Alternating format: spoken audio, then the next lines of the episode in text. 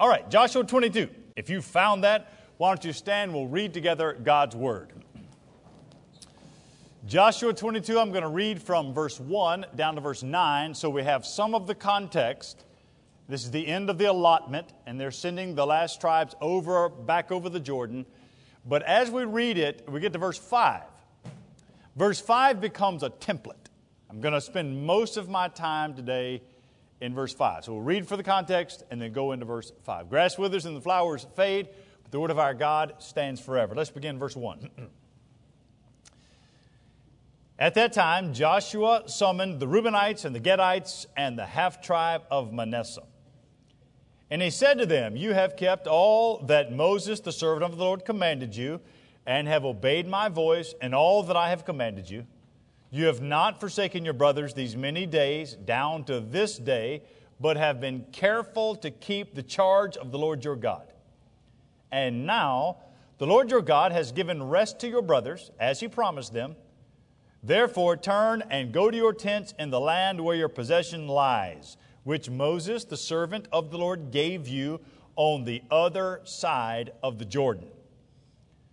Only be very careful to observe the commandment and the law that Moses, the servant of the Lord, commanded you to love the Lord your God, to walk in his ways, and to keep his commandments, and to cling to him and to serve him with all of your heart and with all of your soul.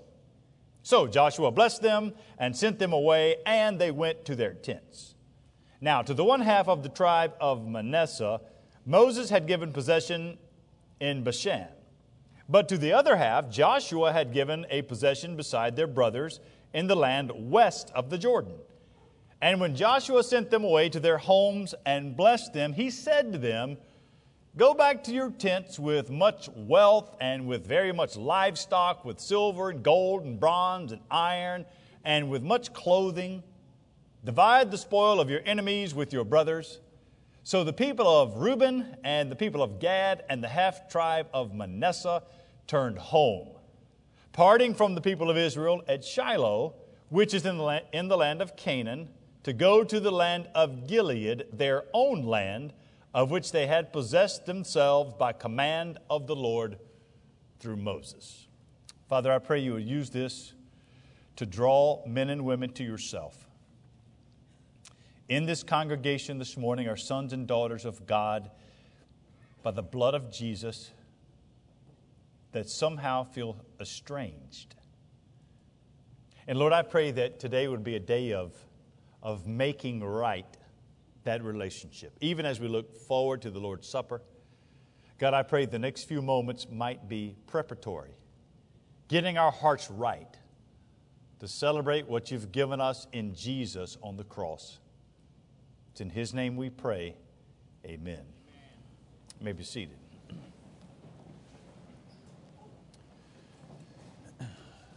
In the early fall of 1945, the greatest armed conflict that America had ever been in came to an end. May of 45 was VE Day, victory over Europe. August the 15th was VJ Day, victory over Japan. What would be known as World War II was over. All those American soldiers that had made war now coming home to make peace. And the greatest generation, as they came to be called, gave rise to the boomer generation. And here in the United States of America, our country experienced unprecedented growth. In similar fashion, we get to Joshua 22, seven years of fighting come to an end. And the Israelites are now going to beat their swords into plowshares. They're headed back to their land, to what they've conquered.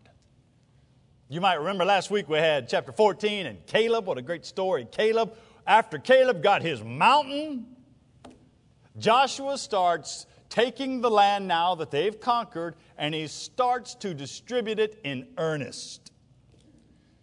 When you get to chapter 15, you can go there if you'd like, chapter 15 and 16 and 17, the allotment of all the land begins. Get to chapter 18, and there in chapter 18, they pause at a place called Shiloh. They set up the tent of meeting, and there they surround it and, and worship in the presence of the Lord.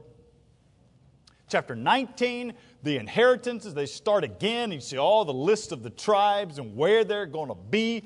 Chapter 20 is the cities of refuge that strangely never get used. Chapter 21, although the Levites really don't have an allotment, they are at least given a town where they can raise the cattle. And, and when we get to chapter 22, it's where we are today. The very last group to be dispatched after all this war is a group that takes us all the way back to Joshua chapter 1. You see, this group's inheritance is not there in the promised land. This, this group has their inheritance on the other side of the river. The Reubenites and the Gadites and the half tribe of Manasseh. You might remember back in chapter 1, they pledged. They said, okay, even though ours is over here, we promised to go out here with all of our brothers. We pledged to fight until everybody has what is theirs. We get to chapter 22, that's happened.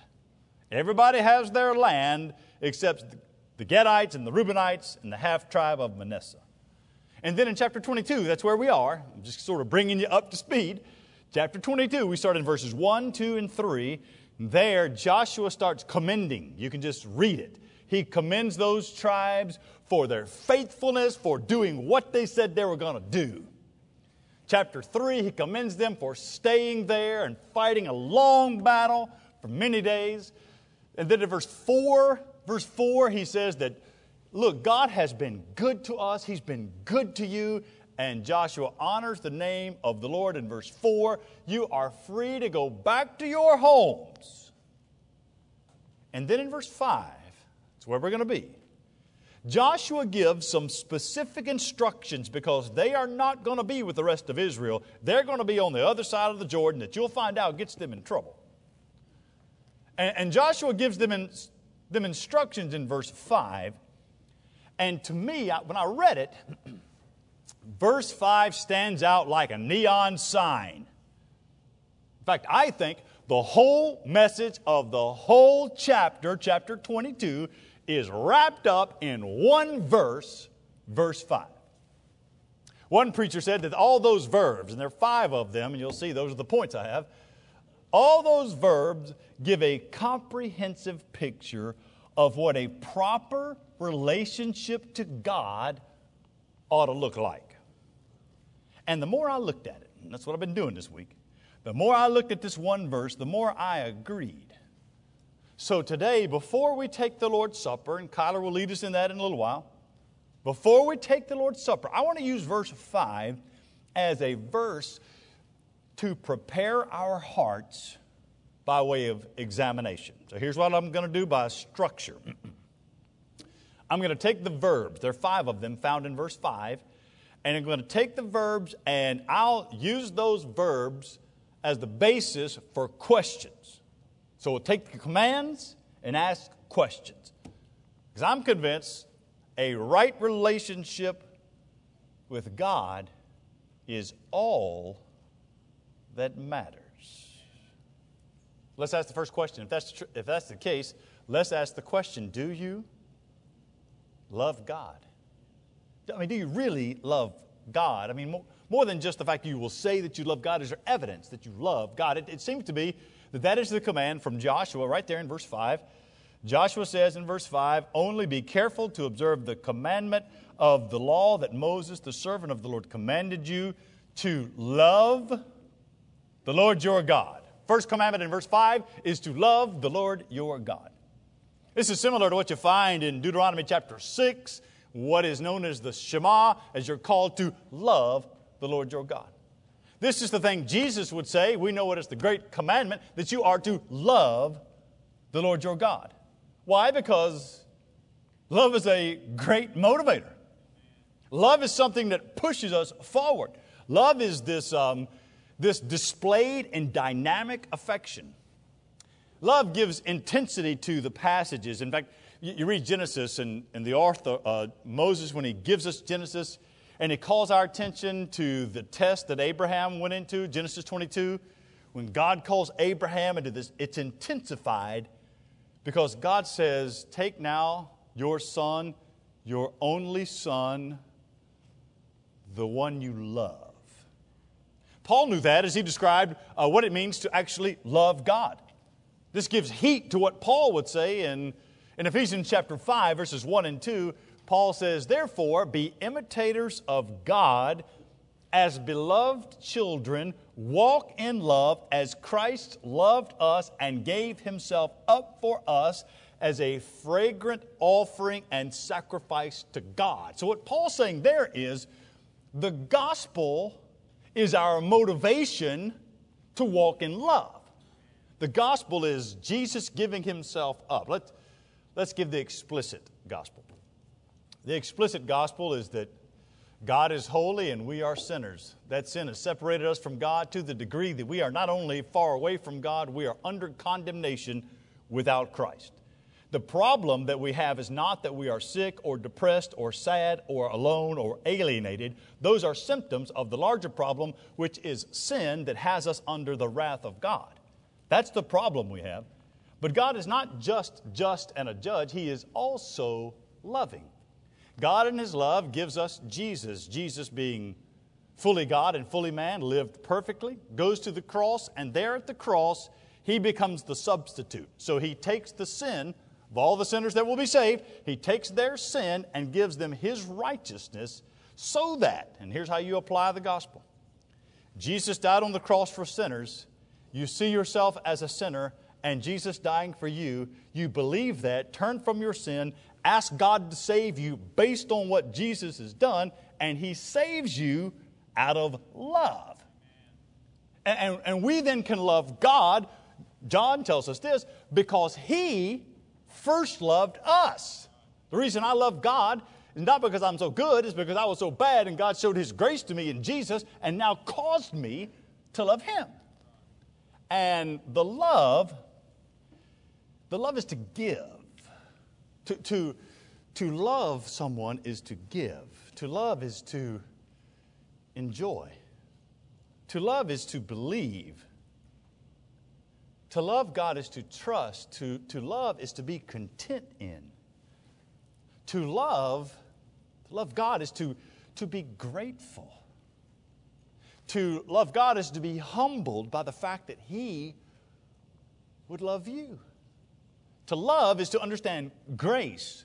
To love is to be worshipful, to, to come in expressively. To, to, to love is to actually then be a person of grace. You know, one of the greatest things that help you with patience is when you start developing an understanding of your own sin and what it took for God to save you and the amount of grace it took to save you will then reflect on how you will be gracious to other people. To, to love is, is to forgive, to extend kindness to people, to, to give the benefit of the doubt. To, to love God is to live in hope. And so the first real question, based on verse 5, when Joshua told these tribes going on the other side of the Jordan, is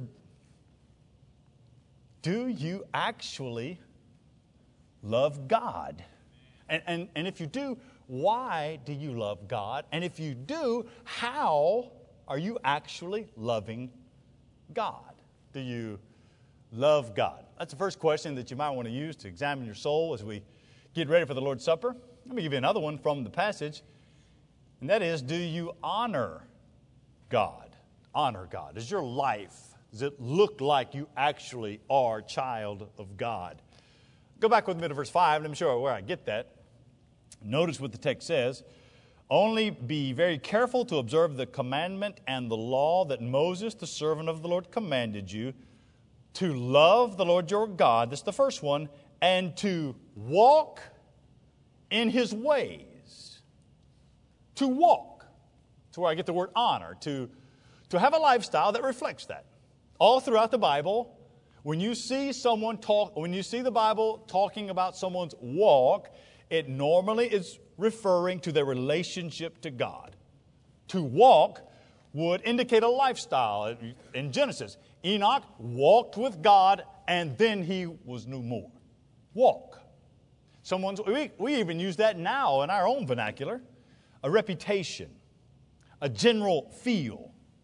The general, the general impression that you get from someone after having spent some time with them, where you can now develop a general impression about that person.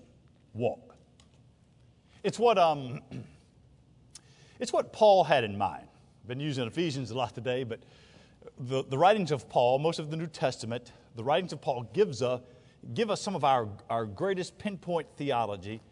And in Ephesians chapter 2, when Paul is talking in a negative sense about what it was like to not be a Christian, here's how he, he talked about a walk or a manner of life. This is what he said Ephesians 2, verses 1 and 2.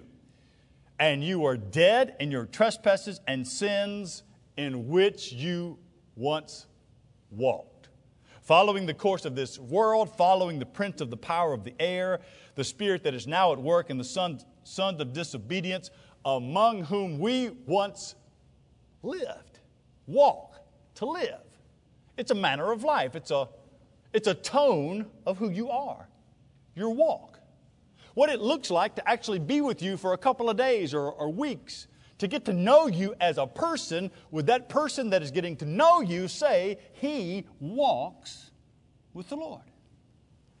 To, to experience the real you and not the Instagram you.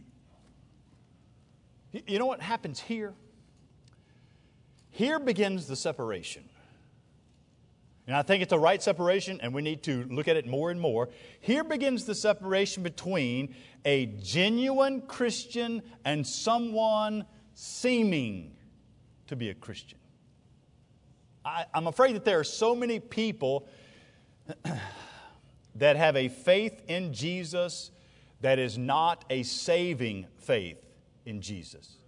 A faith in Jesus that you are depending on to get you to heaven, if that faith in Jesus is not strong enough to be reflected in your life, then there's no reason for you to think that faith in Jesus is going to get you to heaven. There's, there's a saving faith in Jesus, and then there's a believing in Jesus for some sort of fire insurance. And, and Joshua, Joshua is setting that up. He's telling those that are going to the other side of the Jordan, make sure that you actually are walking with God, that you are honoring God, that there is actual, seeable, tangible evidence that you are a Christian. Now, I, honestly, I think this is um, this now becomes the.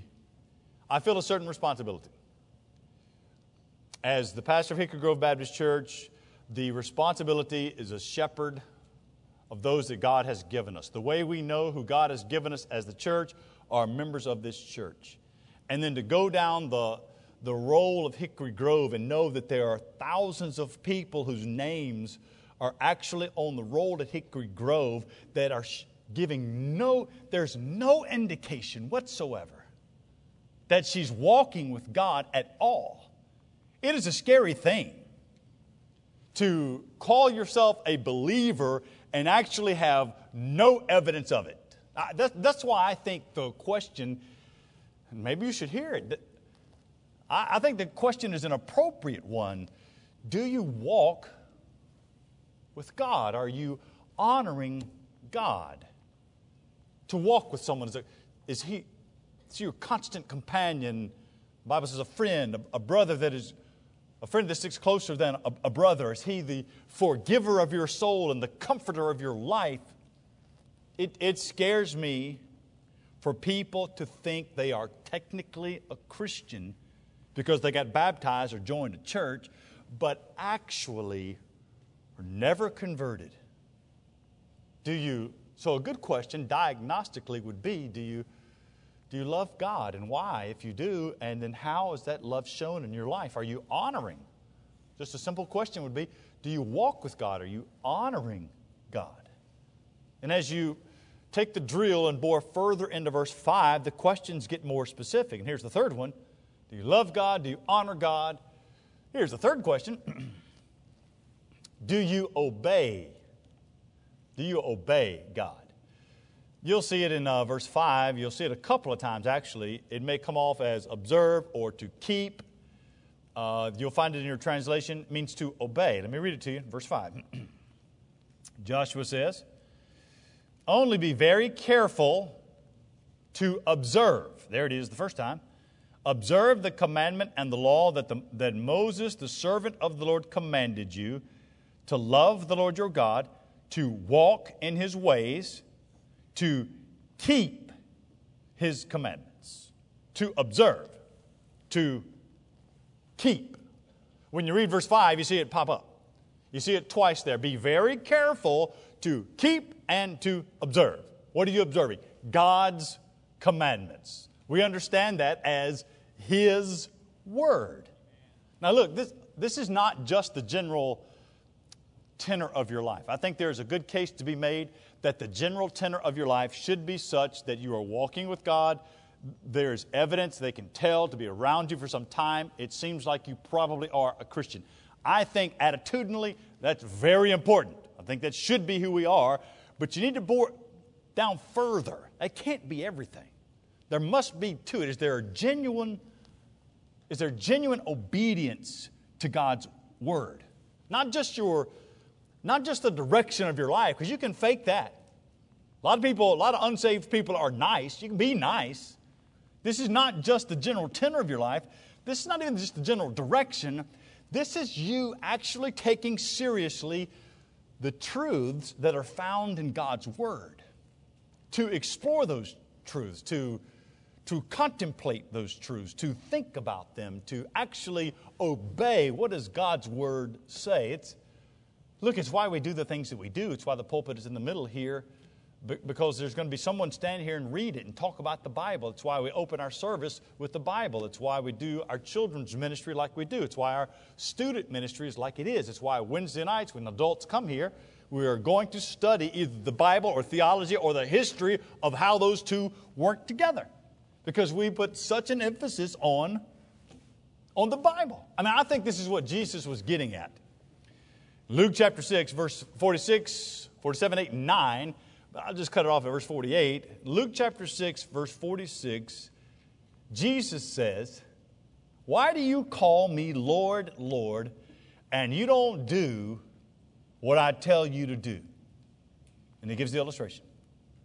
Everyone who comes to me and hears my words and then does them, it's obedience. So you hear the word and then live it. Everyone who comes to me and hears my word and then does them, I'll show you what he's like. He's like a man who's building a house, who dug deep, he laid the foundation on the rock, and when the flood arose, the streams broke against that house, and it could not be shaken because it was so well built. Don't you want a life like that? Well built. It's what obedience to God's word does. It makes you strong. It, it builds our lives into these, these well constructed fortresses of affection so that when it comes through, and a lot of you standing there in the middle of a hurricane that has blown houses down, and once the storm passes, there you are, standing. Look, obedience to God's word is going to do that in your heart. Obedience to God's word is not legalism. Obedience to God's word is the language of crucified love. It's what Paul said I have been crucified with Christ. It is no longer I who live, it is Christ in me. Look, your, your faith and your hope, your love in the crucified Messiah you, you joyfully seeking ways in your life to actually obey Him. A right relationship with God, it really is all that matters. And so you wonder do I have a right relationship with God? Use the diagnostic questions. Do you love God? How do you love Him and why? Do you honor God? Is it evidence that you're walking with God? Do you obey God? When you know the command, you do the right thing because you love God? Okay, let's keep, just keep pushing down now. Keep pushing down. There's a fourth question that I'd like to put to you. Comes right out of another verb, right there in verse 5. Number 4. Do you cling? Cling to God. What a great word there in verse 5. Mm, this translation has it as cling. Yours might be to hold fast or to cleave if you have the King James. Let me read the whole verse there, verse 5, and uh, get there to that word cling. be very careful to observe the commandment and the law that Moses, the servant of the Lord, commanded you to love the Lord your God, to walk in all his ways, to keep his commandments, and to cling to him. Cling. Various translations have it various ways. It means to stick to, to be close to, to cleave. It shows up early in Genesis chapter 2 when the, the relationship between a man and a woman is described in Genesis 2.24 when God says that man will leave his father and mother and cleave, be, be joined to, he will cling to that woman. It is the, the same word that is used to describe how Ruth, remember the story of Ruth and Naomi, how Ruth clings to Naomi. It's the same word described in, um, used to describe Solomon. 1 Kings chapter 11, Solomon on his great fall, he had so much potential, the wisest man in the world. And on his fall, the writer tells us the reason for his downfall is that he was clinging to all those foreign women and their gods. This word cling, this is um, this is Psalm 42. This is the deer pant, as the deer pants for the water brook, so my soul pants for you, O God. This is Jesus in the Sermon on the Mount saying, Those that hunger and thirst for righteousness. Here's the psalmist in Psalm 63. Remember what he says there? Oh God, you are my God earnestly. I seek you, my soul thirsts for you. My flesh faints for you because I live in a dry and weary land where there is no water. I, I think we, I think we cling to God four ways primarily. I think you cling to God devotionally. In the morning, when you spend time with God in His Word and you're taking your request to God in prayer, or maybe in the evening when you do that, but you are finding time when you, it's so important to you to be alone with God. Devotionally, we cling to God. I think we cling to God doctrinally. What I mean is that you are developing these clear, biblical, convictional, Christ saturated things that you will not be moved on. I think we, um, I think we cling to God. I'll just use this word drastically. What I mean is when, it, when it's bad when your life is terribly sad or when you're overwhelmed with events, when you have been steeped in depression, we cling. When, when you're walking through something terribly painful, we cling. Right now, I mean, just, just walked through this weekend, several families, even this very moment, in a crisis. And it, as, it's been, as a pastor, to watch Christian people in crisis clinging to God to, to be suffering, but staying in there, holding on to God. I think that I'll, I'll steal the word from John Piper, not just devotionally and doctrinally and drastically, but delighting in God. You know what happens to your life when you, when you find out that Christ is the center, when He becomes the sum of your joy? When, when He becomes that which keeps you able to move forward in life. A, a right relationship, and the questions are do you, do you love God? If you do, why do you love Him and how? Do you, do you honor God? Are you walking with God? Do you, do you cling do you cling to God? You take those four and you got obeyed, obeying God and clinging to God, and honoring and loving, and it brings it down to this last one. And I'll just make this the final question before we pray. Do you actually serve God? So, so I'm not sure where I get that. It's one of the commands that Joshua tells the tribes that are going on the other side of the Jordan. They're going to be away from the rest of Israel. Look what he says right there in verse 5. Only be very careful to observe the commandment and the law that Moses, the servant of the Lord, commanded you to love the Lord your God, to walk in his ways, to keep his commandments, to cling to him, and to serve him. And then notice how it's intensified to serve him with all your heart and with all of your soul. Serve. That word serve, it's, it's a pretty plain uh, translation of the word to labor, to work. Truthfully, this, this word is the stuff that life is made of. You get up early and you go to work, here's the word serve. Or if you stay home and you have the kids, this is the word work. If you have an occupation, whatever it is that, um, if you're a homeschooler or if you're a teacher, you're in sales, you're a doctor, you're in retirement, whatever your life is, is made up of, this is the word. Whatever occupies, the, if you're a student at school, whatever occupies the course of your day, here's what I'm asking you to do in light of this. Take that and baptize it. Too often, even as Christian people, we compartmentalize. We say, okay, I'm going to do this, then I'll be able to go and serve the Lord. I get the work done, I'm going to serve the Lord. I, I would say, let's not compartmentalize, let's baptize it. To see what God has given you as the God given means for you to live in the course of your day, to live your life for Christ so that if you sell pharmaceuticals, you sell insurance, you work on cars, you teach school, you keep kids, you sell auto parts, whatever you do, do that for the glory of God. How do you do it? You are faithful. In your fa- it's seen in your faithfulness. You're going to do it in your witness.